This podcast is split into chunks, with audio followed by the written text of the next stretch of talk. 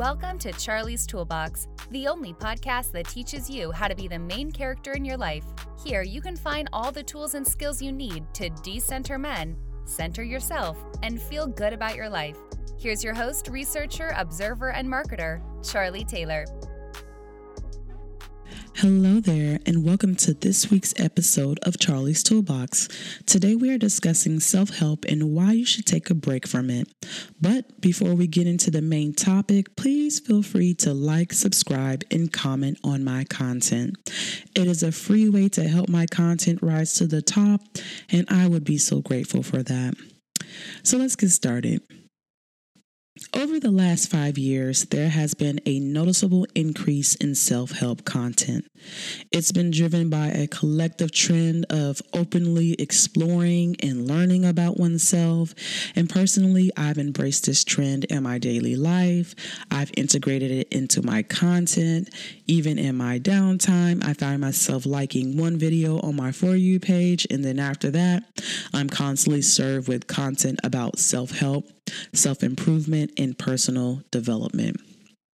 Now, it is amazing that what was once unfamiliar and uncommon is now accessible to those who typically do not have access to it. But with all things, we need balance. We know for certain the balance won't ever come from the platform that profits from your attention. So it must come from you.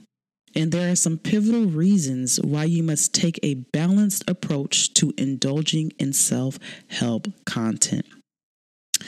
When you are healing, when you are in your process of healing, your self perception is often skewed, and with that, your self assessment. So you may view something as simple as a quirk or something that is a part of your personality as a problem a pathology, something that needs to be fixed. And with the readily available self help material and therapized talk, it is easy to do that. It is easy to diagnose yourself when there is nothing to diagnose at all.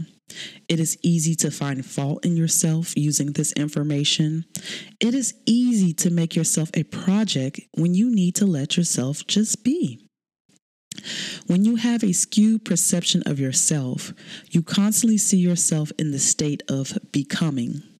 In essence, you are never quite complete, always a project, always in need, in search of an answer, always never quite there. And when you indulge in this vicious cycle of becoming, you will notice that for the most part, it is distracting you from simply accepting yourself and being. The impact of constantly needing to be found, to heal, to be better, to have an answer is that you eventually become self absorbed. You comb through every action, you look at every single point in your history. You think about every interaction. You overanalyze yourself for fear of being wrong, making a mistake, or being unhealthy. And with that, you forget that the purpose of life is to live it, not to analyze it. You forget that people are the key to your happiness and that for you to connect, you need to be present. But you can't possibly be present because you are too busy being in the past, analyzing your actions and the actions of others, or you are too far in the future trying to reach an ideal person, a person who you should be or the imaginary person you create to condemn your present self. It is time for you to take a break from that content and stop.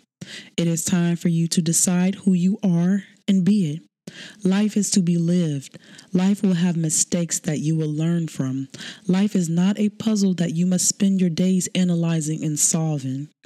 Log off right now and be present. Love, Charlie.